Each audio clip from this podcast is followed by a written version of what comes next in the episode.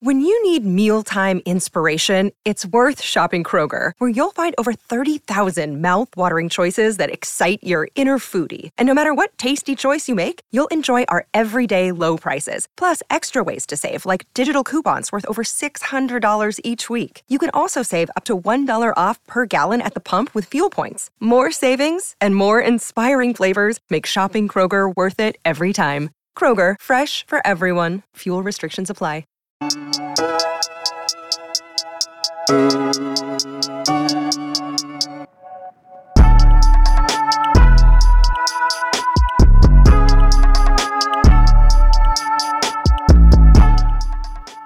football family, I appreciate y'all tuning in to us again. It's another episode of Off the Line Fantasy Football Podcast. I am one of the hosts of the show, Eugene. You can follow me on Twitter at Fantasy Genes, G E N E S. My other host of the show, Ike. How you doing? How you feeling? And before you introduce yourself, again, you can follow us on our official Twitter handle at Off the Line FF. Ike, how you doing? NFL Draft, it's here. Oh yeah, Well, we we ready. We are ready. We are ready to rock and roll. I can be found on Twitter at just underscore Ico nine. Yeah, this is a very exciting time for everybody. You know, we this is I, I feel like this is one of the most unpredictable drafts um, in recent memory. We just we have Ever. no idea what's happening. no idea like what's happening at number one. Usually the number one pick is locked up, but we don't even know what's happening there. And then after that, you're going to see a, a shit ton of dominoes fall. You know, you're going to see, you may see crazy trades. I'm just looking forward to seeing the chaos tomorrow night. It's just going to be, it's going to be epic. It's going to be epic. It- yes, I, I I definitely agree with that. But before we know we jump into it, let us introduce our guest, our returning guest, our boy Jay Rich. We had to bring him back to top off this NFL draft from when we talked about the props two weeks ago. Let's go ahead and bring him in again. You know, just just chop it up before, before all the madness happens. Jay Rich, how you doing? How you feeling? Appreciate you joining us. Thank you for having me, boys. Thank you for having me. I'm I'm excited, man. I was talking to a buddy earlier today, and he was saying, you know, it's one of the most underwhelming drafts we've seen. But I think that's what could make it one of the best drafts we've ever seen. Like Ike was saying, one of the most unpredictable from the top to the bottom. We have no idea, no consensus. Every team wants to trade down, which is interesting. Like in one of those years where you think, okay, having the top pick is usually pretty good. Houston doesn't want their pick. The Jets probably don't want their picks. It's just going to be crazy. But the biggest domino for me is Carolina at six. Because what I didn't even realize until a couple days ago is that they have their first round pick and that's it, basically. They don't have a second round pick. They don't have a third round pick. So it's like, what did they do to secure their future, instill confidence in that fan base? I don't know, but we're to find out in, you know, a little under 24 hours what's to happen with the NFL draft. And then Travon Walker, looking like the first overall pick, though. We talked about that last time, whether he'd be the first, looking like he's to be the first with all the chaos out of Jacksonville, which is nothing Hmm. new, I guess, depending on who you ask. Yeah, nothing new. That, that, that, uh, that franchise is always in chaos. always. Well, you got Trent Baalke, the uh, the lover of long ass arms. I mean, anything is possible, and Travon Walker is the is the new toy that he he wants to go and and grab. So it should be interesting what we see tomorrow. I mean, like you say, I did see that same that same tweet about uh, Walker being being the pick, uh, but we we also have seen that other people in the in in the in the um, in the organization want want to go Asian. So I guess we'll find out tomorrow who really has the biggest balls in that in that room. So Pretty much. Who wears the pants? Wears the Definitely. pants exactly.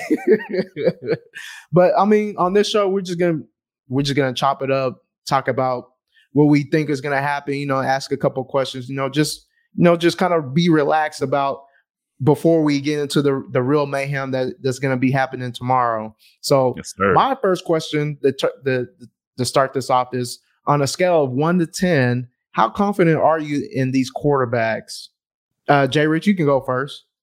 yeah, let, let, let Am the I allowed to first. say zero? Am Am I allowed to say zero? and the reason why I'm going to say zero is because, in my opinion, if we're going to say confidence in these quarterbacks, we do play in superflex leagues, so there is some viability from a quarterback too. But I don't really know if any of these guys can be a QB one. Maybe if we're lucky. And so, how much confidence do I have in these guys when they shouldn't even be first round picks, according to a lot of people? Probably second round talents at best. transfers, late breakouts, all these things. Why would I have a ton of confidence when they don't have prospect pedigree? They're not really Heisman contenders in any stretch. I don't know. I think realistically, I'm probably a two or a three. A zero is, you know, a little bit of hyperbole there. But I think there's a low shot that any of these guys have much relevance in fantasy football outside of, you know, Superflex leagues as QB2s. Pickett, people talk about how he has already reached his ceiling, which mm. is scary for a quarterback who's being drafted tomorrow. I don't know, man. I, I there is the world where Malik Willis is, you know, somehow Josh Allen, but I think that's a supreme long shot at best. Maybe Corral becomes something. Maybe Ridder becomes a usable quarterback. But I think I got to be at a two or a three. I I don't know how you feel, but I don't know how you go much higher than that personally. Yeah. So to your point about you know the the class in general, I think if you compare it to last year's class, all of these guys are getting drafted after the um, you know after the top five guys from last year. You know after Fields, after you know Wilson, you know after Mac Jones, um, after you know Trevor Lawrence. It, it's obvious like the the best you know who, who's the best guy in this class. You know for me, I think it's you know who who, who has the most potential. I think it's Malik Willis. Um, but in terms of like confidence in the class as a whole, I don't have a ton of confidence either. I would probably top it off around a four, a three or a four. But with that being said, three with some upside, a three, a three with upside, and that's and that and that's real. You know, that's the class as a whole. But however, I will say this: it also depends. Um, it also depends on where some of these guys get drafted. Draft capital is going to matter a lot. Landing spot is going to matter a lot. Um, you know, let's say, let's say, for instance, just hypothetically speaking, you know, who, you know, anybody who who lands in Pittsburgh or lands in in Carolina, uh, they're going to be very, very fantasy viable because with the weapons that that, that are surrounding um, each of those guys. So um, it, it, it it just really depends on on the draft capital. Um, that that would probably take it from a four to like maybe a six, especially some of those guys get, you know, land there. But um, that's kind of where I sit um, in terms of the the confidence that I have in these in this quarterback class. Hmm. Yeah. Uh, I mean, for me, as we get as we gotten closer to this point, my my confidence is like dwindled. And that's more me thinking about like the the draft capital I have in my dynasty leagues in terms of like where these quarterbacks are going to fall and what I need on these teams. Like for instance, I have a home league where I have the 102. I'm like, as we gotten closer, like I at before at the probably like a month ago, I was like, oh yeah, it's to be Corral who I'm to take it to. Not Corral, Willis was to be the one I was to take it to, no doubt. Boy, like me counting the days now, I couldn't tell you what what I'm to do. Um, I'm shoot, I might mess around and go wide receiver because I was just like so low. Like I don't like literally, I'm looking at these quarterbacks like, man, like the all these quarterbacks, like you said, I are, are are after the five that were drafted last year, and I'm just I'm just like fuck. Like I don't even know if I want to even dabble in in in this in this this quarterback class. So for me, I I'm looking at like a three uh, uh in a possible half, maybe three and a half, maybe. I, I mean, over under three and a half.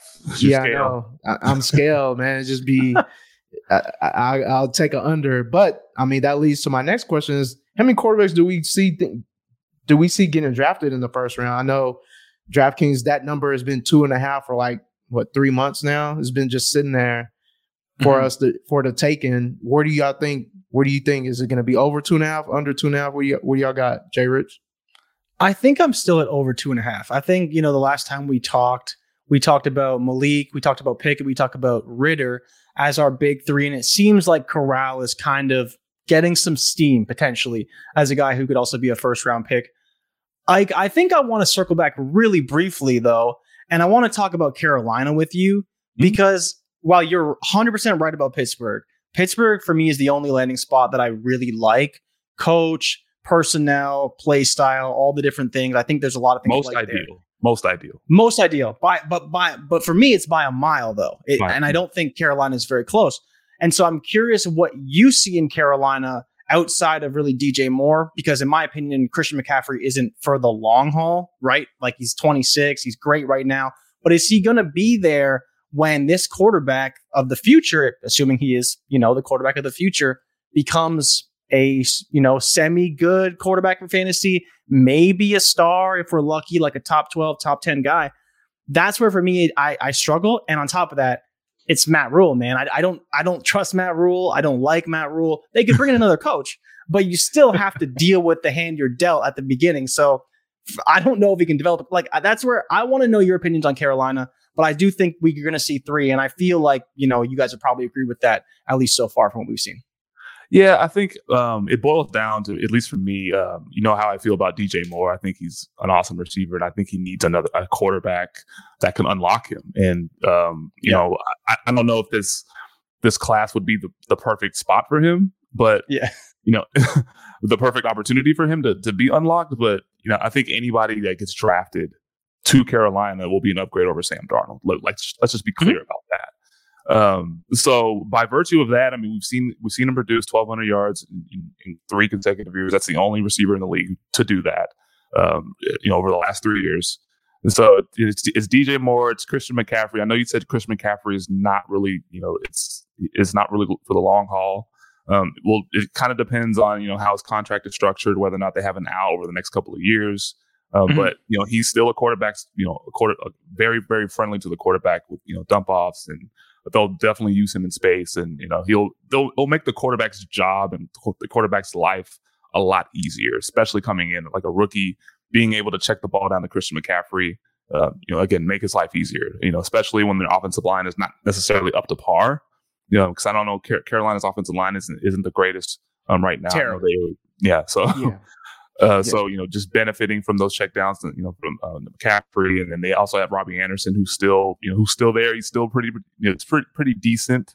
Um, I know he mm-hmm. had, I know he had a pretty inefficient year to say the least this past year. Mm. Um, but again, that's mostly related to quarterback play, you know, and um, that that he, you know, that he endured. So that's kind of what attracts, um, you know, that that's what that's what makes Carolina somewhat attractive as a landing spot for mm-hmm. any one of these quarterbacks. But I think you know to your point, Pittsburgh it's it's by a mile. They're perfectly set up um, for any you know any one of these top quarterbacks, and you know obviously they've been tipping their hand for the last couple of months, knowing. you're basically letting the world know who who they like and who they favor in Malik Willis. So I think that, that I think that's pretty self-explanatory. Can we let's let's stay on Carolina for a second because so we know that their only pick for these first two days is that number six pick. I mean, if you ask anybody, if you look at Twitter, we're all assuming that they're going to take a quarterback, but we've also seen them where they take an offensive tackle. What do you think is the smartest play for them to do, knowing that they don't have any any day two picks? Like six has to six is and that's it. What what kind of what kind of move would you do if you were them? I you can you can go first. Um, I think if one of the quarterbacks is there, if Malik Willis is there, or if they really love Kenny Pickett, you have to get a, you have to get a quarterback. If if one of those, well, they will be there. Let, us let's. yeah, I was going to say like they're they, they will be there if they so choose. If they so choose, if they so choose to go the quarterback route, they just need to go ahead and just pull the trigger. Otherwise, I mean, conventional wisdom says trade back, stockpile more picks. Um, you know, Jay Rich, I heard you this morning on, uh, you know, whenever you're on uh, with with Ray, you were saying that you don't really foresee a, a team bas- basically bailing Carolina out and giving them picks I don't think so, can no. move back, considering how they just grossly mismanaged the quarterback position over the last couple of years with you know trading for Sam Darnold, trading a second and a, a second and a third, I believe, for Sam Darnold. They traded two yeah. draft picks for him. Yeah, um, and, then, and, then, they traded for uh, I think they traded for C.J. Henderson, and they also you know and know, Teddy as well was part of what's made this cascade effect of not having because second, of third round picks. Yeah, yeah, it's because of what you know how they handled that Teddy situation. So, um, yeah, conventional wisdom says trade back, get get more picks because I, I think that'd be the operative thing to do and the and the most optimal thing to do. But you know, we'll see. I, I think at least if it if it were for, if it were me, I would just probably take one of the quarterbacks because you're not gonna get you're not gonna get one you're not gonna get anybody between rounds two and three that's worth a damn. That'll be that'll be be an upgrade over Sam Darnold because you don't want to go into the 2022 season that's with Sam Darnold as your starting quarterback. You just can't do it. You can't do it. Yeah. Yeah, so it's funny you say that Ike, because you, like your boy DJ Moore, obviously the biggest factor here is that he actually re-signed his deal. I just can't imagine him sitting at the table and being like, I am going to re-sign not knowing the future of my quarterback, knowing what he's been through over the years, right? And I think that may be the tipping point for Carolina really showing their hand because if you're DJ Moore, there is no way in hell you are signing a contract extension right, like especially you did it like over a month ago now, knowing yeah. that Sam Darnold is your quarterback. I just can't see that happening. Like nobody is that nice of a person. And uh, even though I look at DJ Moore in pictures, the way he smiles, he just seems like the nicest guy, like just the, the best guy to just hang out with, always smiling. But for me, it's like it, ha- it has to be a quarterback. But I want to ask you, who do you think fits that system better? Would it be Malik? Would it be Pickett? Would it be Corral? because in a lot of ways, I think Corral is the best fit for that offense, especially given their personnel. But I don't think that they're going to take Corral at six. And if we're playing the game, if they're not going to trade down, realistically, if it was me, I would take a tackle. I just don't think they have that luxury given the situation they're in right now. And I think yeah. you're right. They have to take a quarterback. But who would you peg there and be like your ideal quarterback to land in Carolina? You can go ahead with this one, Gene. Um, my ideal quarterback I, feel like I feel like I would take Corral um because we've seen him. I mean, like like we've all all said before, we've seen Corral perform in the SEC, which is the the, the best conference in college football that gets you the most prepared, in my opinion, for the next level, which be the NFL. Granted that he did take a lot of you know snaps from shotgun RPO style offense that they ran to Ole Miss. I feel like he's more equipped to you know deal with the the bad offensive line. I feel like they would be able to put in a package or an offense around him to you know allow him to you know be comfortable because uh, RPO offense you don't have to necessarily have to have the best O line to you know to run that offense because you they still got to read the they still got to read if, if Christian's going to take the handoff or not, and then plus you got Christian McCaffrey for you know safe valve if if if if shit doesn't go go well, you can always dump it off to him. You still got you still got DJ Moore, like you said. You have Robbie Anderson. You have the corpse of uh of Marshall, the corpse of Ian Thomas that they for whatever reason they resigned. So I mean they got there's there's stuff there. I think I feel I would feel the most comfortable with Corral. If you're and, and this is also to even think about talking about your DJ Moore re-signing a new uh, re-signing a new deal like, which quarterback do you think will will you know make that playoff push the quickest if you're going to draft one of these rookie wide receivers? And I think Corral is the most dynamic and potentially the one that can get you the place that you're trying to go because they can't. I mean, DJ signing that deal, the quarterback moves they've made the last two years, like clearly Rhule doesn't have no time to waste. Like he has to go get it now. So oh yeah, this that would be my that would be my choice. Yeah, this yeah. is a make or break for your break make or break year for him. And I think I think um, you guys are kind of spot on with Corral. If you remember, I think he was the QB one late this year, you know, late in the season um, this past year because of how well he was playing. Mm-hmm. Like he was he was lighting it up, um, you know, all, all season. And to, and to your point, you know, you know, the SEC is the is the you know is the the, the bright the brightest of lights in college football. So you know you, you you have the bigger stages. So yeah, I think I think Corral's probably the most ideal, the most realistic most realistic, I think, would probably be I don't know. Um, I'd probably go with Kenny Pickett. Would he'd probably be the most realistic because he'd probably be a little bit safer in terms of just just just kind of how he just kind of how he goes about the game and just kind of how he you know he makes decisions and things like that. So he'd be probably a little safer for that offense, at least for me. Um, but you know, you, you, guys do make a good point with Corral and know how how he's been pretty much battle tested.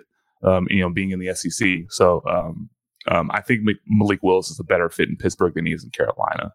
So, um, you know, just, you know, it, it really, I, am just curious to see it. I, I think, um, you know, I think back to the the question of with regards to like how many quarterbacks are getting drafted, you're going to see at least like three or maybe four in the first round. Um, you know, Pickett's minus three thousand. Um, Corral was actually invited to the draft, um, and he's minus one twenty. Yeah, that's interesting. Yeah, so there, there's there's some uh, there's some there's some uh, you know, there, there's there's some trouble brewing there. and then Desmond Ridder is minus one twenty five to be drafted in, Hmm. in the in the first round. Um, and um, as we know, you know Malik Willis is still an odds-on favorite to be the first quarterback off the board um, at minus one ninety. So that's that's four quarterbacks right there that have a realistic shot of being drafted in the first round. And you, you there's I've I've heard some speculation that potentially um, Sam Howell may sneak into the back end of the first round, or yeah, Sam Howell may sneak into the back end of the first round.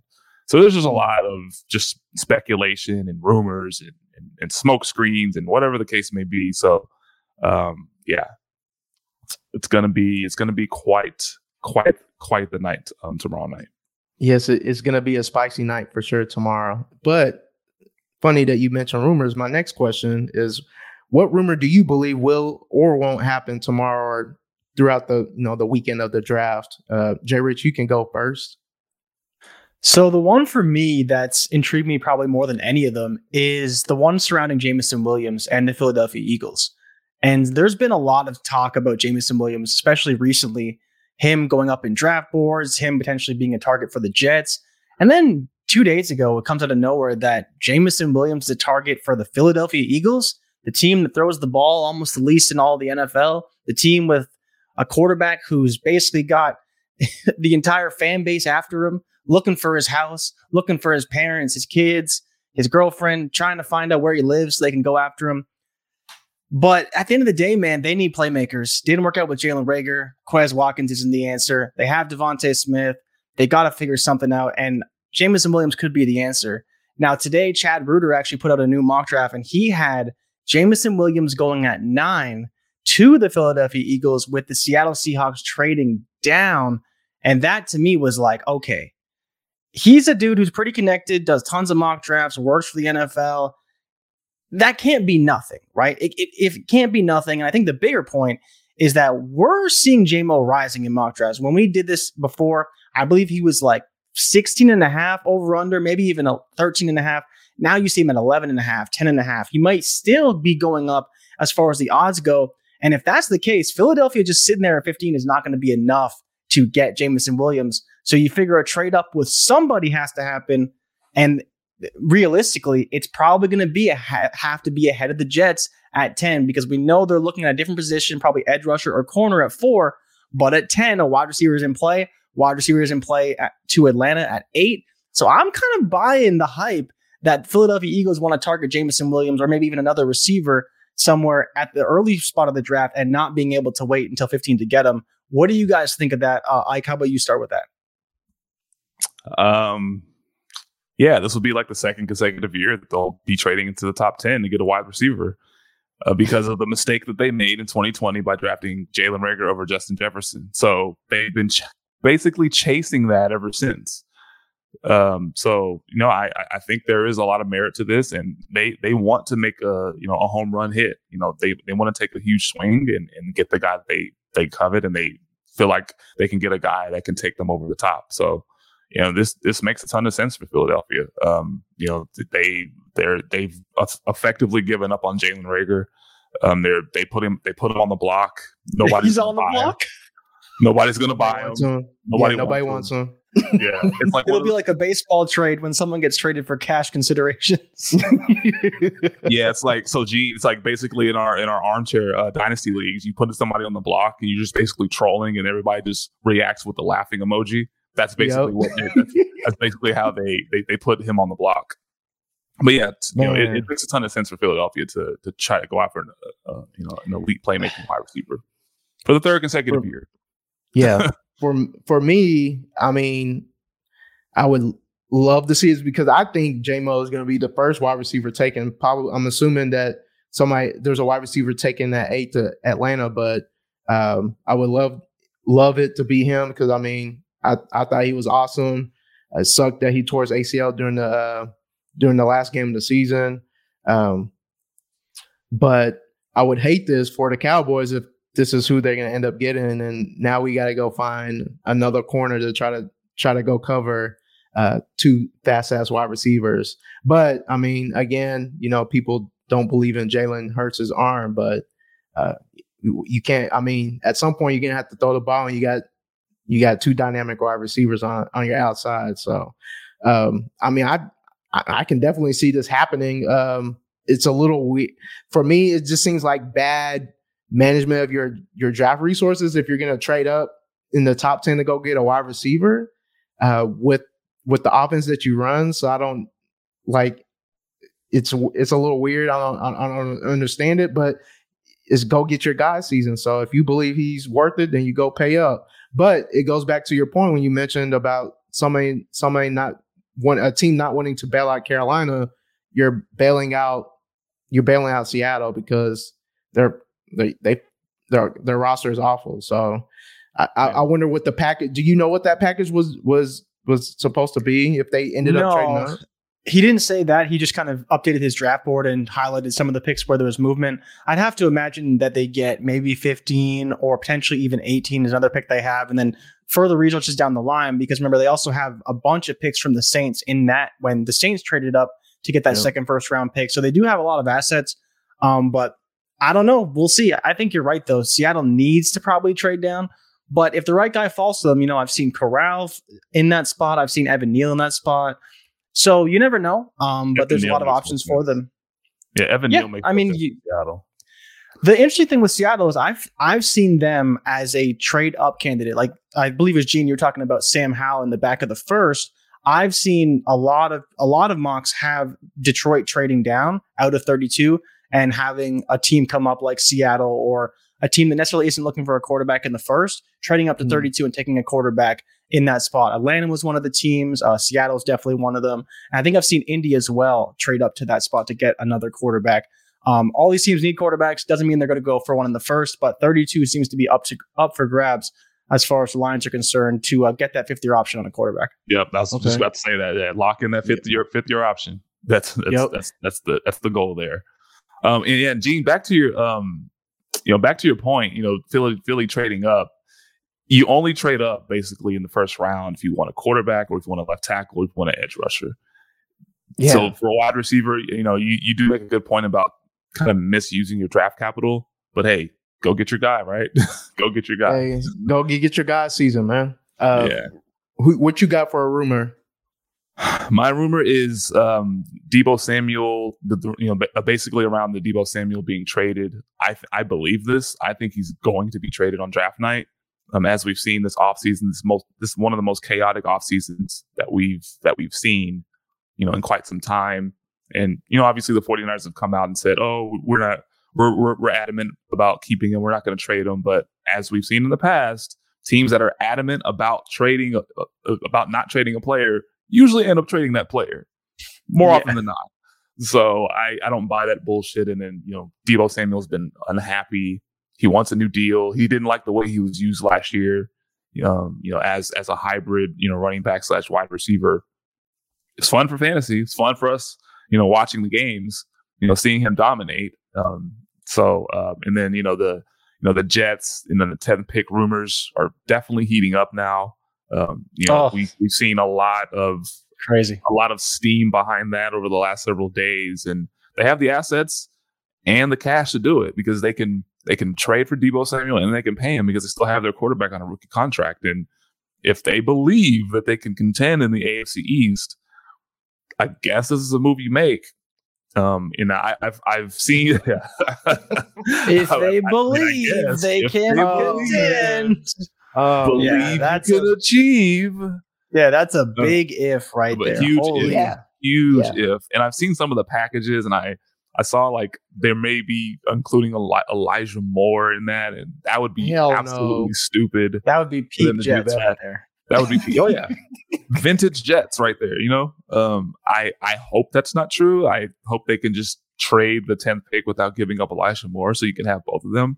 That would be a pretty dynamic offense in my opinion. So yeah, they have the cash to to, to pay Deebo and um, and and the draft capital to to to acquire him. So that that rumor, and I, I think that's going to come to fruition tomorrow night. My rumor is the speculation that the Cowboys are going to trade up, like top twelve, top fifteen. If like for instance, if Thibodeaux drops that far, I'm like, this he sounds a little hefty. Yeah, I was like, it sounds a little hefty for the Cowboys to go trade up that far, in my opinion. um, I think that's bullshit because I haven't. I mean, around locally, I haven't really heard. that. It's been like outside of like Dallas that I've been hearing us being being eager to trade up to go get somebody. Um, even though we are prime examples of of when we bring people into the facility, those are the people that we're going to be looking to draft, and that's it. From what I've seen, I haven't seen anybody in that list for for me to feel like, oh yeah, we're to go trade to go get them. So, um, but again, we know Jerry loves attention, so he's probably not even shooting it down. He's just probably just swallowing it all up just to get more attention. So, I just don't think the Cowboys are in the position to go go get bent over just to go move up a couple spots to get whoever it is that they want to go get. Oh, um, and they will I get can, bent over if they try to. Yeah. they usually get bent over. Let's be clear about that. They usually get fleeced um, in, in, in, draft day trades. Although last year we we we kind of made out like bandits. We we moved yeah, back we two spots, and I think we picked yeah. up an extra third, and so that was so that was that was you know rare. We were actually kind of surprised by you know I was like, oh wow, they gave us that. Wow, we, yeah. we were you know, pleasantly surprised that we weren't the ones getting fleeced in a, in yeah. a deal. Imagine yeah. that. but I do see there's a question uh, that want to follow up with. Uh, I know Ike, you're a Cowboys fan. What do you think we should do at 24? And then Jordan, uh, you can chime in if you want. We, we should stay put and draft the best player available, or trade down that's the, the bottom line. Um, we should just draft, you know, draft the best player available, whether it's an offensive lineman or a wide receiver. That's you know, we we need to we we need to upgrade you know our offensive line, our aging offensive line, and we need to find a way to replace Amari Cooper. So I'd be fine with either or if we if we cho- choose either of those routes. Um, Nakobe Dean from from uh, from Georgia, the linebacker, is very intriguing if he's there, but mm-hmm. um, out I, I, would prefer I would lean offense, uh, you know, offensive line or wide receiver uh, if we were if if it were me. Hmm. So you're okay with the wide receiver? Like you think like you'd be excited if they got Treylon Burks? Oh yeah, I, I, I would love that. Han Dotson or I would know, love Christian Watson. I've I've been on the record of saying I I I, I would love to have Treylon Burks in the Cowboys uniform. Uh, I just I, I I love his game. I like how he you know he's he's basically like AJ Brown and Dez Bryant put together, at least at mm least in hmm. my opinion. So that would be fine with me or an offensive lineman, but just don't do anything fucking stupid by trading up to the top 14 and and getting I mean, and, and taking I the mean, wrong I, guy. If you trade well, up, they yeah, take, they could still take a defensive lineman. Like y'all need one. You, you need you need. Yeah, we do. In my opinion, you got to stay in the trenches. Pick a yeah. side, whoever you want, yeah. best player available. That's yeah. where you have to go. You see some Zion Johnson, you see maybe Tyler Linderbaum because he seems to be slipping down boards. They could use someone like him. Defensive line, we see the problem is if they want defensive line, they probably want to go up. That's yeah. that's really the issue. Is that by the time their pick comes around, while there's some teams looking for offense ahead of them, they probably have to look at maybe 14 with Baltimore, 13 with Houston if they want to come down. Maybe they can bail out the Carolina Panthers. Who knows? You never know. draft day, anything can happen. Any anything sure. can happen on draft day. But just imagine, you know, Kayvon Thibodeaux's there at six. Carolina's like, hmm, who wants Kayvon Thibodeaux? And Jerry says, I'll take him. You know, they trade a second round pick, maybe their first round pick. How, okay, so what would let's say that was a real trade? What would you be okay giving up for Thibodeaux? Would you give up a first and a second for Thibodeaux? if it was going from 24 to 106? Would you give up a first and second this year, and let's say a third next year? Because that's there's no way that's enough capital. First this year, second this year, third next year for Thibodeaux at 106, knowing it was Thibodeaux, because I guess we, they, you would know it's Thibodeaux at that point. I would, I would I would be able to stomach it if it was. Yeah, see, but you would do it. You, you I would, would, be able to that, if it was Thibodeaux. Don't it say Thibodeaux. it. Say yes. I would do that trade. Yeah, Not stomach. You trade. would do it, and you would be ecstatic about it. I would do that trade. I would do that trade. I would yeah, definitely do that trade. trade if it was Thibodeaux. I would. It is a good trade, but damn, that it hurts. It hurts my heart, man. And the only reason, the only reason I'm not like like super cringy about it is because we have nine we have nine picks in the draft. So we have we have some extra comp- compensatory picks because uh, yeah. due to the free agents that we lost. So we can you know we can make up the difference you know kind of the back end. Hopefully we can you know we can we can uh, find some steals you know in the third and fourth rounds. But yeah, I I think we have two third rounders and two fourth rounders. I believe. Yeah, we do. Yep. Y'all, So- what you guys should do is trade up in the second. The second is so good this year. Yeah. Oh Yeah. my god, There's that's so generally good what we. in the second. That's generally when we move. what we do. Usually That- that that's what we- second round. we've done in the past. We've we've traded in Yeah. the sec, traded up into the second round, and that's kind of what I. If we don't, if we just stay at twenty four, and you know, there's a guy that's slipping and falling in round two, we can use one of our thirds plus our two, and then move up into the in the second round. So Yeah. that that's also a possibility. But in terms of Yeah. trading up all the way to fifteen or fourteen, or um, if it's not Thibodeaux, then I don't, I don't, I don't give a shit. yeah yeah for me i, I mean uh, like you said uh jay rich i prefer us to to get get get better and younger in the trenches honestly like i would love I would- I would love Burks, the idea of Burks, but long term wise, I would hope that we get something in the trenches in the first. And if we if you want to go get a wide receiver, we can get one in the second. Like like you said, the wide receiver class is Yeah. deep, man. Like we can go get you know Pickens if we want to. We can go get maybe Da- uh, Jahan Dotson if he's in the second round. Skyy Moore. Sky Like Moore, there's there's Yeah. people there that we can go get Yeah, and feel comfortable with. So Sky um, Moore is getting a ton of buzz, man. Like he's he he's is. he is Yep. he's He, might should be top pushing. he- 40 he might- probably. Yeah, he might be, first pu- round. yeah, he might be pushing late thirties now. Yeah. Definitely. Yeah. Random question, Jay Rich. How are you feeling about your bet you made with uh with uh with Ray Oh man. about Christian Watson being top 64? Oh, I felt better. I felt better to be honest. It's it's one of those things, you know, in the moment. This the crazy thing about this is this was right after the Senior Bowl. This is like beginning of February we made this bet. And even since then, Christian Watson comes out, runs 4 3. I was like, Yep. okay, that's great. Fastest 10 yard split at the combine, big as hell. Of course, this guy's got the inside track. Actually saw him at the Senior Bowl. Like, probably didn't meet him, but might have met him. And I'm just like, I just got fleeced, but I'm holding out hope. I'm holding out hope. He's he's still a wide receiver from North Dakota State. I don't even know where North Dakota State is. I don't know who their mascot is. All I know is that they are not D1. And for me, that's that's a bit of trouble, you know. Now, don't get me wrong. I would love to see the 49ers find a way to get him on their roster because I think that would be Mhm. chaos. But outside of that, I'm holding out hope. It's looking like a 1% right now because everyone has him mocked in the first round, mocked mid second. So it's not looking good, but maybe, just maybe, he can, I don't know, like slip and fall or something, sprain his ankle, and teams are like, oh no, what do we do with Christian Watson? But uh, it seems very unlikely at this point. And I think I owe him like a hundred bucks or something. I don't even remember it's how much the bet was. Oh, Yep.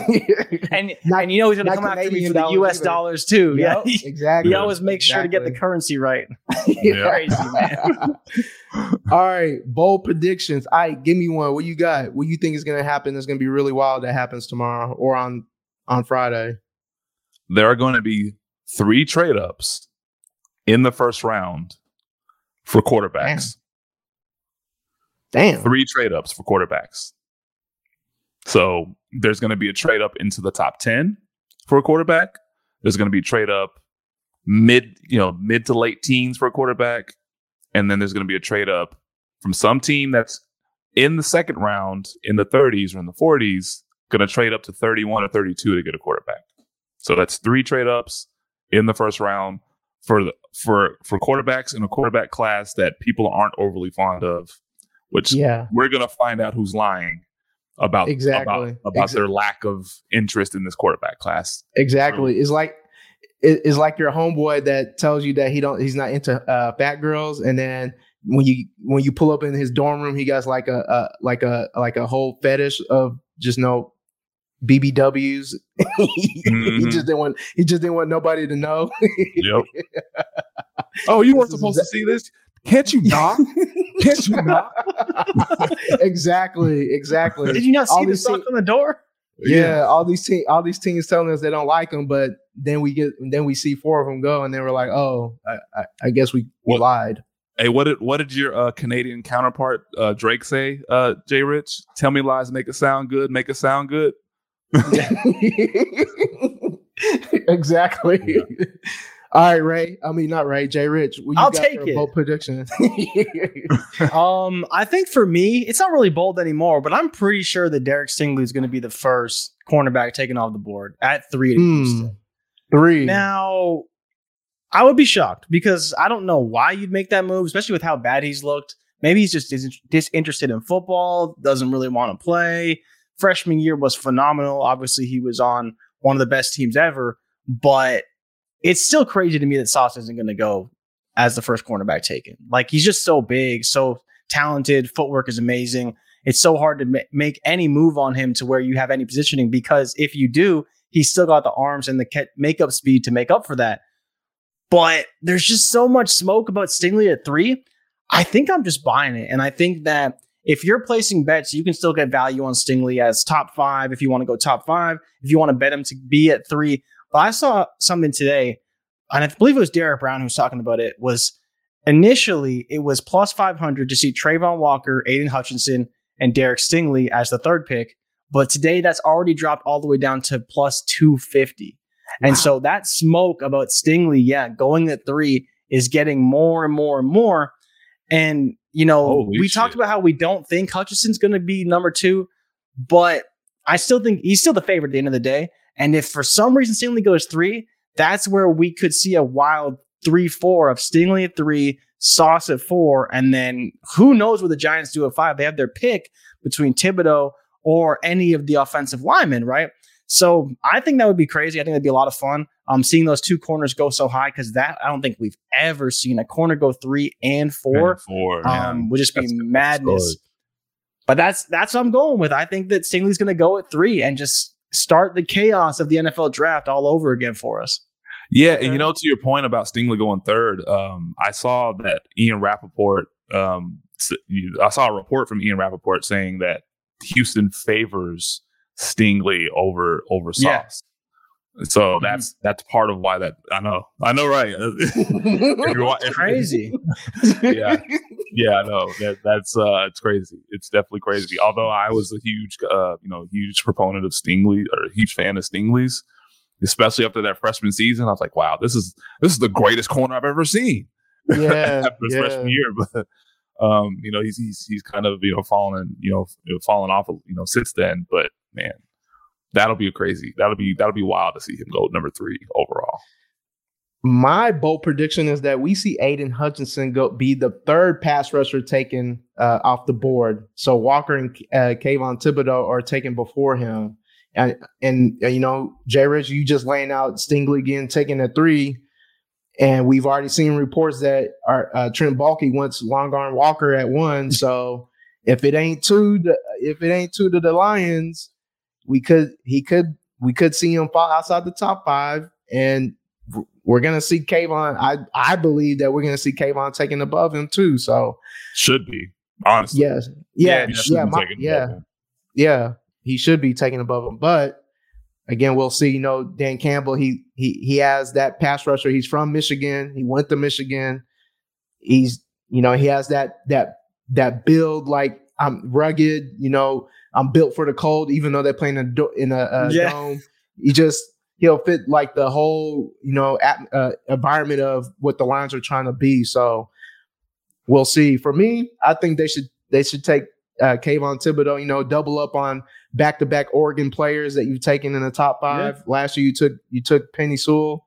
You know, go ahead Mhm. take take his homie Kayvon. You know, top it Mhm. off, get another Oregon Duck. So, uh, I mean, y'all gave me some some bold predictions, so and it just gets me more excited for tomorrow because I mean, this is I mean, just me hearing Stingley at three is like very, very, very, very possible. Is is is wild when you just last week you didn't even think about him being the first corner taken, let alone being in the top three. So Wasn't his over under like nine and a half or something like that? it's, And it's seven and a half now Seven at and a half minus one sixty. Yeah, he Oh, was a maybe for top ten. Is- like is the yeah, un, is the un, the under is minus one sixty? Yeah, yeah, Whew. But yeah. He's heavy, heavily juiced now. It's what it's is what nuts is to his what's uh what is his what are his odds for first corner draft? Is it? I know. I think the when we talked last, I think it was like plus four hundred or something along those lines, or plus two seventy something like five. that. It's He probably a lot is- closer now. He is plus one thirty five now. Ahmad Gardner is Sauce is still one one uh minus one seventy five, but Stingley is now plus one thirty five. So you still get good money. That's close. Yeah, That's very close. close. Very, very, very close. Damn, dog. It's it's interesting, man. I mean, you still. I mean, you even still got the what the over. I remember we looked at. I mean, even the second corner taken, you can still get Stingley at minus one sixty, and then uh Sauce Wow. is plus one twenty five. Ooh, man, that's Mm. crazy. Yeah, though. yeah. But I mean, I guess if you think about it, if you want to take Stingley as one, and then obviously you wouldn't Sauce would have to be the second corner at Yep. that point. So if you get plus money on both, yeah. that's honestly You not a can- terrible bet. No, you can make out pretty good uh doing that. Honestly, yeah, if you So- par- you parlay that together, if you can. Yeah. Ooh, Yeah. man. They let you. I don't know. I mean, you could find out, Jay Rich. You the one that they got. I that might, got the I'm gonna have to look. I'm gonna have to look for you guys. If, if they'll let me parlay that together, Hey, I'm gonna throw you some. I'm gonna throw you some sorry. USD. I'm gonna throw you some USD so you, can, so you can put a little bet in for me if that's possible for you. I- I'm I'm just keep- sorry, you- sir. I, I I cannot accept that offer on the airwaves. Um, please connect with my agent, and uh, I will let you know if we can do business in the future. So let's just you know talk football, and I will look at the props for you, and I will connect with you when the time is right. Don't you worry about that. My, my, my people will talk. My people will get with your people. Exactly, All right. exactly. Sounds good. Sounds good. All right. What skill position player are you most intrigued by to see, and then where you would want to see them land at? I go ahead and you go ahead and start this off for us. Um, it kind of boils down to, I don't know. I, I, I, I, I, like to favor, I like to favor wide receivers, and I'm curious to see how the NFL really, really feels about Treylon Burks because you know he he didn't test well. He was he was ma- he was super productive in college um, in his last year, but he didn't test very well, and you know he he he didn't do himself any favors um, with his numbers. And you know even before you know all that stuff, you know all the you know all the you know the bad workout happened, or, or you know the all the measurements and stuff took place. He was still being mocked pretty high, uh, pretty low, like in the low, the mid to low twenties, um, or the low to mid twenties. And now after that, I don't know. Uh, I don't know how how teams are going to value him.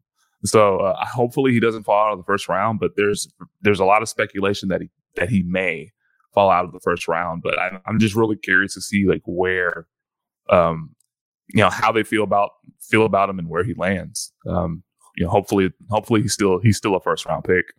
Um, at least in my opinion. I mean, yeah, that's that's a tough one for sure. But where do you want him to go? Like, I guess you want him to go to Dallas, but what do you think is the best? If it's not if it's not? Dallas, if it's not Dallas, Yeah. Here's one though: if he does fall out of the first round, I would like to see him go to Chicago. Really? Do you like like Treylon Burks? I do. like, you, you- like, do, do you like Treylon Burks? Like, n- this is no disrespect to Justin Fields. I love Justin Fields, but Yeah. do you like, like, do you actually like Treylon Burks? Because if you do, and the fact that you just said you want him to go to Chicago, Chicago may be, and I'm not even joking. Like, I don't know. And I had this, I was talking to my best friend about this not too long ago. Chicago may be a worse destination for any player than Jacksonville. I'm not even like I'm not even joking. Like they they may be the worst destination for any player. Period. Because Their roster's bad. we don't. Their roster is bad. The roster is It's bad, and they have no hope. You know they're trying to trade down. Did you see that? They're trying Mm. to trade down. Wow. What, bro? You have nobody. What are you trying? Who are you trading down Wait, do they for? even have? Do they even have a first round pick? I don't think Nope. they have a first. No, they don't. They don't have a first, so They they don't only know. have a second. Yeah, But apparently, there's. I, I saw a rumor that that the Chicago Bears are trying to trade trade down. Who the Seahawks? When the Seahawks only had a second round pick, and they're trading down the second round to accumulate more picks. They, again, Mm. I, I I see what you're saying, and I was sorry to cut you off. oh no, no, no, no. You're good. You're good. Yeah. Because like as much as I think he would be a good fit there next to Mooney, I just don't trust them at all. And and that's the hardest part with them is like every time I see George Pickens there, Skyy Moore, Christian Watson, I'm like, that poor soul. He's got to play in the cold. He's got to play Yeah. with Justin Fields. who's still trying to figure it out. That the team can't really develop him. He hasn't gotten any better. The team is god awful. They're basically tanking, and they just drafted a quarterback last year. I don't know what they're doing. They're not signing anybody. They're not trading for anybody. You don't hear them try to trade for Deebo Samuel or anybody. Mm. They're just a dumpster heap. I don't want to see any player I like go there. If Yeah, if I was no, Ray, I'd be saying I hope Chris Olave goes there because that's how much he loves Chris Olave. yeah, no, I you know the the Chicago thing is like I I believe in Justin Fields, and I I've, I I chalk his his you know his his less than stellar rookie year up to you know Matt Nagy not taking the training wheels off and not allowing him to really be himself and throw the ball down the field because the the the few opportunities he did get to throw the ball down the field, he was lining it up. He was you know look no further than that um that Monday night game against against the Steelers. He was Yep. dealing in that game. He was dealing in that game, and I think you know Mhm. throughout the season, whenever he was you know whenever whenever he had a lot of play action passes, I think he had I think he was top five in the NFL in in, in yards per attempt on play action passes. So he was throwing the ball down the field, and um, and that's without you know Allen Robinson for a good chunk of the season, and only Darnell Mooney was his top guy. You know he had you know a lot of you know you know Damiere Byrd and and some I, I can't even name the receivers they had last year, and I can't even name the receivers now outside of Darnell. So that's why I don't know who the hell's on that roster. so that's you know that's that's partly why you know you know Trey, if Treylon Burks gets there, I think he's a good receiver for Justin Fields in in, in the in the sense that he's you know he can he can get he can get the contested catches, he can get the 50-50 balls. Um, he's an outside clasher, and you can he's an outside clasher, and he can also be moved around as well because he was I mean hell even um even dating back to his his his uh, freshman year, Treylon Burks returned kicks. That's like a 230 pound Yeah. freshman, so he's Yeah. versatile too. So there's there's ups believe it or not, there's upside for Treylon Burks in Chicago, despite how much of a dumpster fire that roster is and that franchise is. But if he has a young quarterback like Justin Fields with a live arm and, and Darnell Mooney on the other side and David Montgomery, who's no slouch in the backfield, that offense can be a little something. A little something. I'm just saying. That's that, I'm I with know. you. It could be something. I know. It's just I, I know I'm just Chicago. I'm worried for really bad. Fields. I'm worried for everything. Like it's it's the whole situation, right? As much as I I want to believe Fields can overcome it, I just don't know if anybody could overcome it, right? All those rookie quarterbacks look terrible, and Yeah. you know it- it's so we just kind of equally say. Hopefully they get better, and we'll kind of see from there, right? Like, there's nothing really to say. Mac Jones looked the best. Trey Lance could be good. Maybe Deebo hates him and wants out. I don't know what's going on in the NFL right now. But Fields for me is the one that could take a step forward. I just we need to see him get some help, right? That- That's that's the only problem. They're still losing players and not getting any better. You see the Jaguars bringing guys, you see the Jets trying to bring in people. You see the 49ers, whatever the hell they do, they always try and bring in players. Mhm. Chicago Bears just sitting on their hands doing nothing. And so that's kind of a problem right now. Oh no, no, they they they're not sitting on their hands doing anything. They, you know who they signed this offseason? A wide receiver. They Brian Pringle. Great Byron Pringle. And and Don't sleep on Byron Pringle, okay? Don't sleep You on him. know. He'll do surprise not sleep on. Wide receiver Fire Loden. yeah. Oh, and also they signed uh, Equanimeous St. Brown. Don't you. sleep. Did. Don't sleep. Oh my god. Six I think- foot four, What a joke, man. What a joke. I think What a part of the problem is that we haven't heard anything from like offensively what they're thinking about doing. We haven't really heard anything outside of Well, I think part of the problem is the coach, right? Like, Yeah. I, I can't believe they hired a defensive coach. I, well, I, not I can't Yeah. believe it, but I was surprised because to bring in an offensive mind, you know, maybe Luke Getsy's the guy, and maybe I don't know. You hired Green Bay's tight end coach. What does that mean to me? Nothing. Nothing. Does that mean he's a QB coach or no? Doesn't mean anything. So to bring in, ah, I don't know. I don't know what the hell they're going to do. But defensive minded head coach from Indy, fine. You're Chicago. You got to, you know, you got to be tough. You got to have a good defense. That's fine. Yeah. Yeah. But like, that's not going to help Justin Fields. So whatever. They're going to be terrible this year. Just bet the under on their win total. Yep. what is it like six and a half or something or five and a half? Oh, it can't be. It can't be six and a half. I'll go. I'll go throw three hundred down right now if it's a Yeah. six and a half. Jesus. Yeah. I mean, you got the te- the Texans were four and a half. I can't imagine the Bears being two two uh two wins above them with the shitty ass roster that they have. I it has, It's I would crazy, imagine man. it being five and a half. The NFL is wild for that. Just wild. You- Wait, so you what think it? That I'm looking it up right now, but it, it's crazy to me that you can actually find these. Where where does their win total right now? Oh wait, I'm looking mm. now on per DraftKings.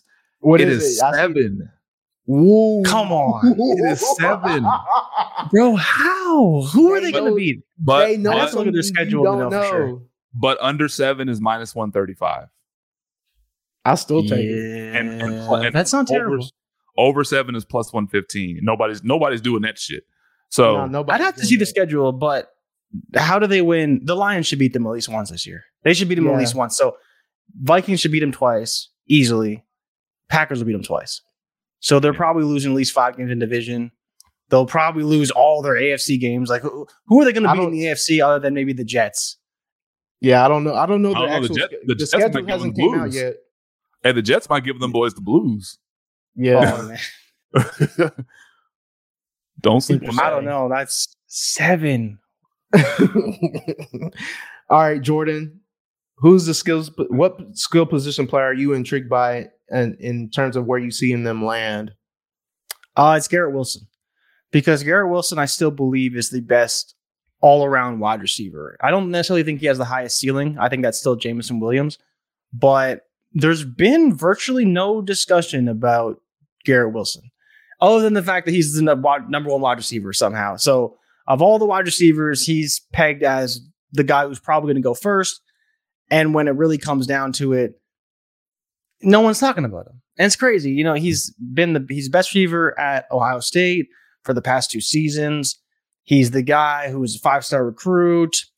I mean, Jaxon Smith-Njigba is really good, but Garrett Wilson's a complete package. And no one seems to be caring about it. No one seems to be talking about it. And I think I want to see him in Atlanta. I honestly do. As much as I would love to see Jameson Williams go there, I think that what he does complements what Calvin Ridley did so well. And so, depending on whether or not Calvin Ridley is there, I'm not really sure. We'll see. But what I do know about, J- I'm sorry, not about James Wilson, about Garrett Wilson is that he runs crisp routes. He ran, I believe, the most crossers in college football, which I think is another great asset to a player like Marcus Mariota or a future uh, rookie quarterback, whoever that is. And on top of that, he has the, the high end speed. And if Ridley is there, I think Ridley's the perfect player to groom his game to be like his and ultimately ha- make him have success in the NFL. He's just one of those guys I think is one of the most pro ready players in the draft. That's probably why he's going to go so high. And for me, the one I'm most intrigued by to see because there's, like I said, there's just not a lot of people talking about him. He's kind of the consensus number one, but no one's talking about him. And so wherever he goes, he'll kind of fly under the radar. People may not be that excited, but I'll be excited because I think there's a lot of potential in what he can do. Yeah, I think it's I, I, I like Garrett Wilson. Like you said before, he's very very smooth on the field when you see him run his routes. How he you know breaks, how he just like beats people, looks kind of That effort, Calvin effortlessly. Yep, uh, basically, basically. And, and Just a speaking of clone- Calvin Ridley, of a- speaking of Calvin Ridley, are we sure that he's going to be back in Atlanta after his suspension is up? We don't who know. knows? We don't We don't know. I mean, I don't. I don't. Yeah, I mean that's It- that, that's just something I just thought of. Like, well, I mean, Calvin Ridley's going to be a Falcon, but I mean, ha- is he going to be back? I mean, is he going to get traded or like? Because I don't know. Yeah. It- It's it, it's it's a it's a thought we can probably revisit sometime down the line. But yeah, it's just Yeah. something that I initially thought of. it it would definitely be interesting to see what happens there. Um, And, one and Atlanta of- definitely needs to upgrade their receivers because, well, boy, yeah, yeah, that- we talked about Chicago's receiver room. yeah. At least they have a guy Yeah. right now in tow and, and Darnell Mooney, but Atlanta's The Receiving disrespect to court. Who's- Olamide Zaccheaus. oh god, Put some respect on that man's what? name. a what? Yeah. Olamide Zaccheaus. They have Nah. KhaDarel Hodge. the- They have KhaDarel Hodge and Damiere Byrd. They do. yeah, And Damiere Byrd. Jeez. Yep, That's and some guy Chicago named great. Kyle Pitts. Never heard of him. Eh, I, I, I usually I, I'm I'm put him in as the tight as a tight end because though he's usually lined up in, in, in the slot, but but yeah, Yeah. to your, Yeah. yeah. he's he's he is he he was used a lot as a wide receiver last year, so I, I guess I'll give you that. But yeah, in terms of their actual wide receivers, it's a joke. It's embarrassing. It's embarrassing. I mean, I'd be embarrassed. I'd be embarrassed to be a Falcons fan, having Yeah. to having having to cheer for that. Yeah, it's Yeah. pretty piss poor, man. You can't even. I don't even know how you even do that if you were like playing Madden. I'm even not even sure how you do that. Yeah, But Well, I mean, Ike, if you want, you can go to Atlanta and actually watch them square off this season. We don't know what day it will be yet, but it will be week 16 as it looks like on their schedule. So you can see these Bears travel to Atlanta and take on the Falcons in what will be probably one of the worst passing displays in football history.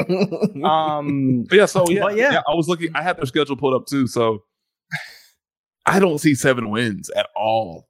I don't see seven wins. well, the fact they have to go into the AFC East is trouble. crazy. Like that's Yeah. that's Own three four. losses right there. 0 and 4, and then they have. the Jets is amazing. Like, Jets the Okay. toss up. We'll give them three and a half. I feel like the I feel like the Jets can beat can beat them. I that, that's just my opinion. The, the They Jets have a better roster sure. right now. They have a better roster. And they also, oh, what's crazy about their schedule actually, they have to stay in New Jersey because they play the Giants and they play the Jets the following week. So that's Yeah. actually Mm. pretty lucky for them. But yeah, the Jets is going to be a tough, tough swing. Very, Yeah. very tough. Moral Well, of the okay, sto- hold moral on a the- second. Moral of the story is go and take that under. I'm taking it under. I, I got to smash it under. 135 They gets me have- under back. So Is this their real schedule? No, this is not the real schedule. This is the the teams that they've already uh, are they've already assigned listed be on home the and away. They're gonna do this. But you see, but you see their schedule. They have Yes. seven straight home games, and then they have eight straight road games. No, no, no, no, no. No, That's just how it's. That's not legit. how it's- okay. No, this Yeah, is just they've just already assigned the teams that they're going to be playing. They haven't the actual Yeah. schedule hasn't came out yet. It comes out in May. They usually put Yeah. out middle to late May. Yeah, but they but they always announce their opponents at the like you know the beginning of January every year. Yeah. But if this, uh, are you sure this isn't the right home and away though? No, those are the right home and away. That, that's just not the order of the schedule. That's just they're just listing home teams oh, first, and then they're listing Oh, away yeah. teams next.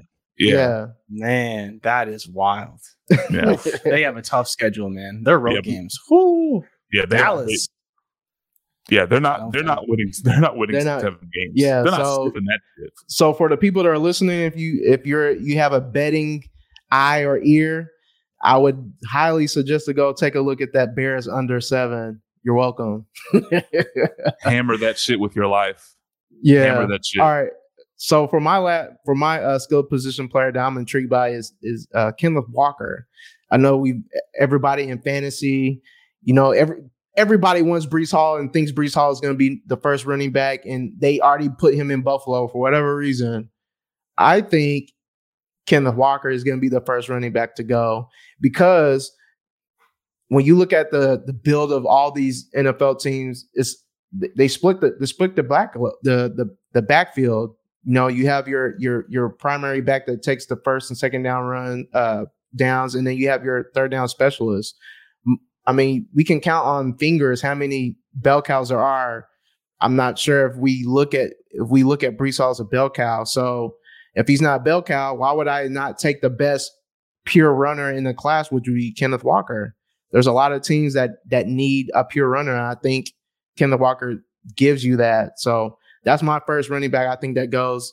If you look at the odds right now, he's still plus 200, and Breece is minus 250 to be first. So Yeah, those Hey. lines have not moved at all. no, like At all. three weeks.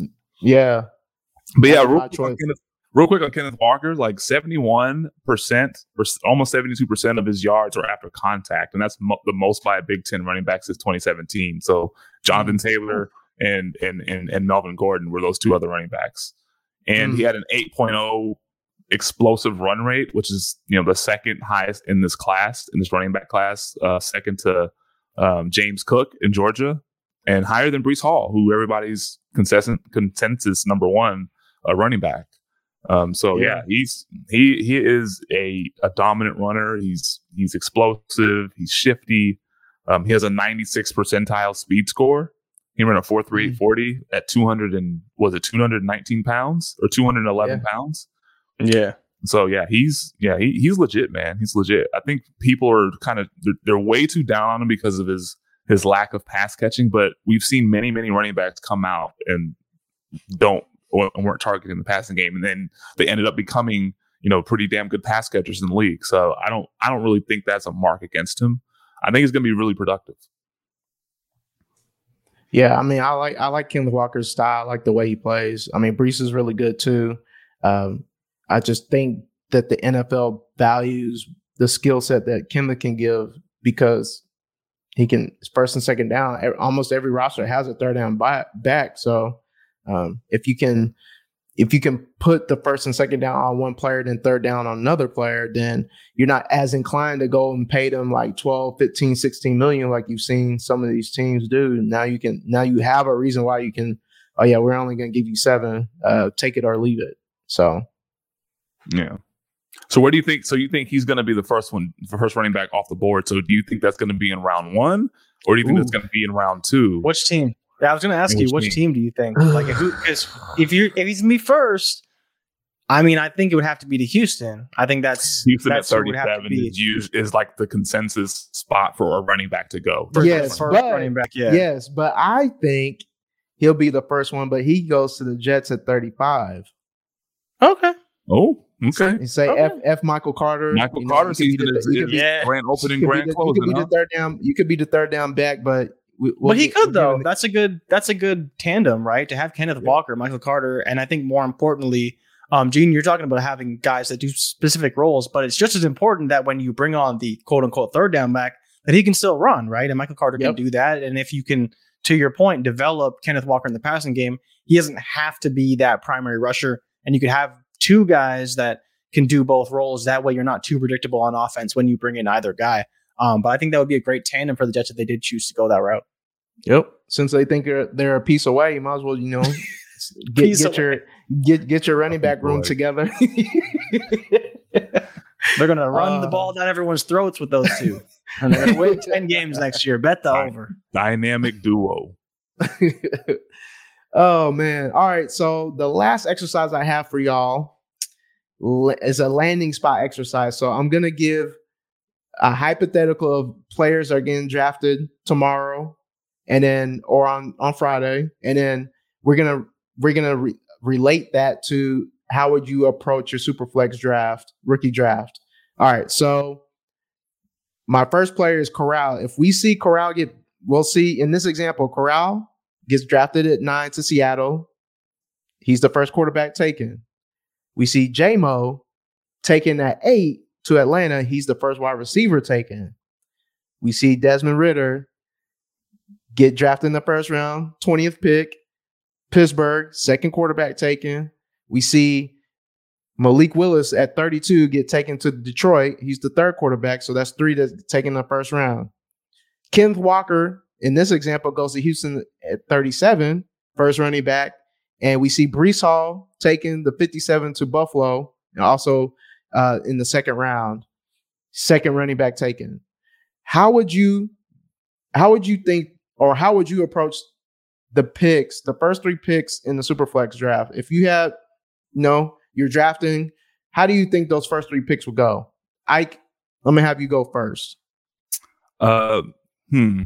I would go Breece Hall 101 because he's going to Buffalo, regardless if he went 57 or 37, but he still went in the second round. And that's still, you know, that's, that's, that's actually the back half of the second round. But Breece Hall is a perfect landing spot. Um, I'm sorry, Buffalo is a perfect landing spot for Breece Hall. So that's number one. I would go Corral at the 102 to, to Seattle. Um, he's tethered to DK Metcalf, tethered to Tyler Lockett For now. For now, For now. for now. But if they draft a quarterback, you know, I feel like those those two guys will stay in Seattle. I mean, I don't. That would be crazy if they drafted Matt Corral and then tr- went ahead and traded their best receivers after that, and then that would just basically tank and crater his value right off the bat. You know, grand opening, grand closing, um, and then the 103 is interesting, but I would probably go Desmond Ridder at the 103 because Really? really? because it's Pittsburgh. Because it's Pittsburgh. Do you think he wins the job? Uh, yeah. Eventually, he's not going to win it right off the bat, but he'll definitely he'll he'll win it throughout. You know, maybe halfway through the season, because that that's that again like that's a perfect landing spot for a quarterback in this any any one of these quarterbacks in this draft can can excel in Pittsburgh. Um, well, maybe not. I don't. Maybe not. Maybe not Sam Howell. take. Anybody Maybe not Sam. Howell. Oh, wow. Maybe not Sam Howell. Um, but I thought you were a Cowboys fan, not a Steelers fan. Jesus. well, um, for fantasy for, for fantasy purposes, Uh, I, I, think you know, and Ridder, he was he's the fastest quarterback in, in this draft. He's he's very mobile. He's ran the he ran in the four fives, which surprised me. I didn't think he was going to run a four fives because Gene, I, I, don't know if you remember whenever we were betting our um, NFL draft yeah. prop, we times, smashed over. yeah, smashed over four four five eight. I'm not gonna run that shit. Smashed over. Like what? Overs, four five two. yeah, we were yeah. surprised. We were very very surprised. That damn track killed us. Yeah, yeah it, it did. It did, but I'll go Ridder at, at the 103 because because he's going to Pittsburgh, and that's the most ideal landing spot for um, for a quarterback. And they may even draft a wide receiver later on, and to you know to have someone fill in the slot um, to vacate those targets that Juju left over or that, that left Juju left behind. And plus, you know, they had Pat move obviously Diontae Johnson who had a career year, Chase Claypool's out, you know, that the downfield threat, and then Najee Harris they drafted last year. So the offense is, is, is set up um, you know, for success for any one of these quarterbacks. So yeah, those that would be my top three. I did not expect you to go with those three. I'm not gonna lie. So you definitely surprised me. All right, Jay Rich, go ahead. I think I would have Breece at one for the same reasons I said. I'd probably have Kenneth Walker at two, and then I think I would put Malik Willis at three. Um, mm. I know that I've talked before about Malik Willis being the, my 102 if he went, you know, in the top five, but I think you should still like him for the same reasons if he goes at 32. But the reason why I like him more if he goes at 32 is because there's so much less pressure on him to be the guy right away. And we know that Malik Willis is probably going to be a guy who needs time to develop. And it's not like Detroit doesn't have a capable quarterback in Jared Goff. Is he the best quarterback I've ever seen? Hell no. But he can be a guy who mm-hmm. fills in and buys Malik Willis time to actually develop as a quarterback, which is what may be what's best for his future. And so for me, I think that's the direction I would go. I love Kenneth Walker in Houston. I love Breece Hall, obviously, in Buffalo. I'm a little worried in Buffalo. Like I get everyone wants running back to go there, but I don't think it's the best situation for a running back, regardless of how talented they are. They're already a team that passes the most on for, on first down. They're already a team that passes a lot in general. How much more they're going to run the ball simply because they have a better running back? I don't know. We can't predict everything in fantasy football, but because it's Breece Hall, he's still my 101. I like Kenneth Walker in Houston at 102. But I think I would probably go with Willis at three. Taking the quarterback, I think, has the highest upside. And I think it does allow him a bit of time to develop if he does go at 32. Gene, where are you at with this scenario and kind of what would your top three be? All right. So my one would also be Breece Hall. My two would be Matt Corral. And my three, my three would be Kenneth Walker. So why I take Matt Corral at two is because I remember there was I can't remember where I saw this at. So if you're a quarterback that gets drafted in the first half of the first round, the average games you wait before you start is four games. So if you're getting drafted before top before 16, you're we're getting 12 we're getting 12 games out of that quarterback regardless of what we think. That's just the average. Uh, the person that's in front of us Drew Lock. Drew Lock, I mean, do we even need to say anything more? Nope. We, have seen enough of him. That his his greatest highlight is him rapping the young the young Jeezy. So mm-hmm. I mean, I think Matt Corral gets on the field quickly and and produces. Now, how much he produces, I don't know, but somebody that that's a top. I mean, a super flex quarterback dra- getting drafted this high, and you know he's going to get on the field. There's a lot of value there. So I would I would take my chances with him at two, and then Kenneth Walker at three. Um, again, Houston they got a bunch of you know trash ass running backs that they're trying to fill in together. I mean, you got somebody that can now can take up your first and second down at least, and I don't know you you deploy what Rex Burkhead as your third down back. I don't know, but um, you get your running back of the future, and you know he's going to get a lot of carries because uh, the coach's pedigree is that he's a run first quarterback and wants to win on the, the defensive line, uh, the defensive side of the ball. So that would be my top three. And a quick note on Houston, um, the running back situation. You know that that that's a realistic, um, you know, spot for Kenneth Walker. But uh, to keep in mind, they haven't drafted a running back in the second round in four years. And the last, and I think the last running back they drafted in the second round was, I believe, Ben Tate. Um, oh. Oh my god! Yuck! Oh, yeah.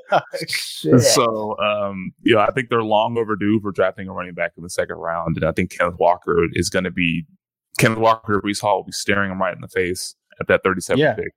Yeah, so that yeah. that's that's a, a pretty uh, solid uh, landing spot for um, you know one of those guys. Okay. Well, I mean, we had a consensus number one, but two and three were very, you know, very different.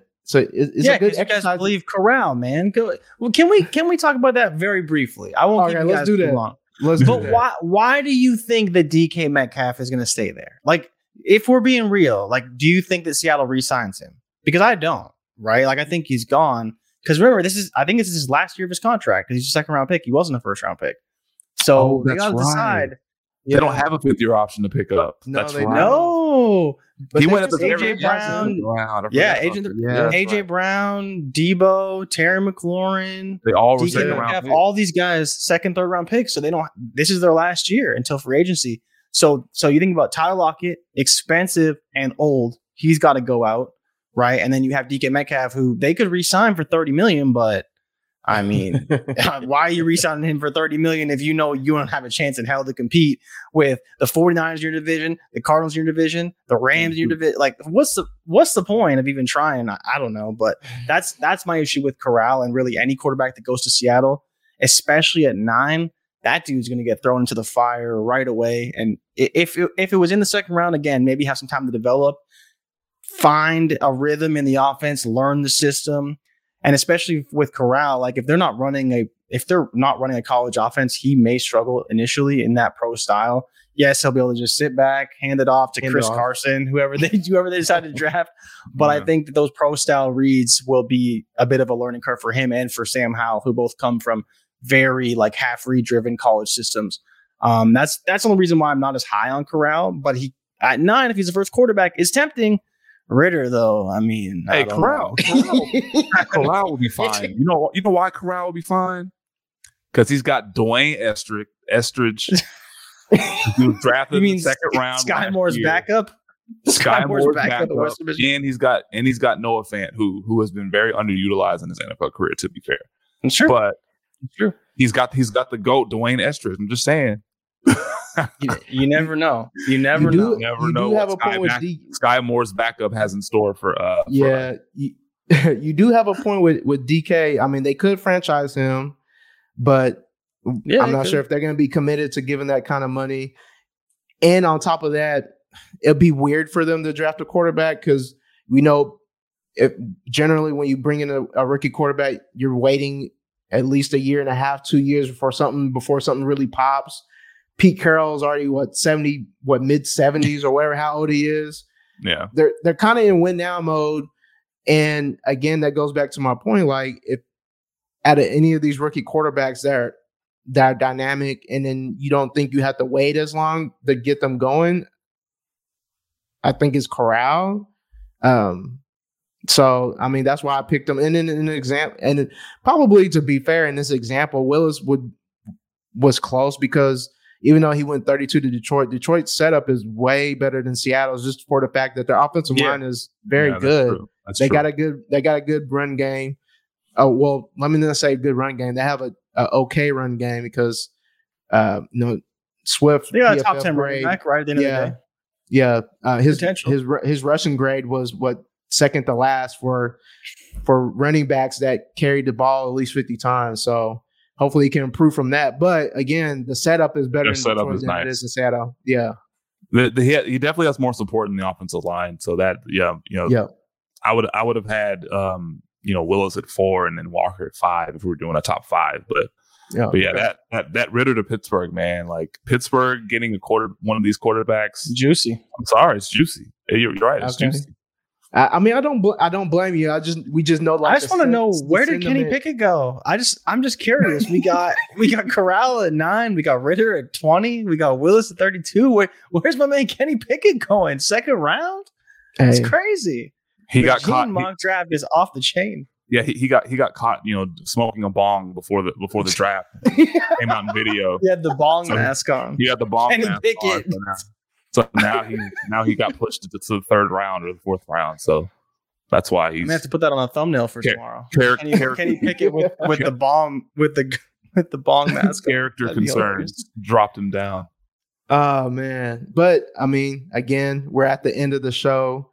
I appreciate Jay Rich again for blessing us, you know, giving us his time, you know, topping off our rookie you know, we, we talked about props. Now we we we ended with the draft preview. We appreciate you coming on. Hopefully, everybody listening enjoyed themselves as we kind of, you know, give a different perspective as we as we lead into this this craziness called the draft um, on Thursday night. Jay Rich, you got anything for us before you get up out of here? Anything you want to plug? Anything that might be happening that Destination Devy is doing? Anything?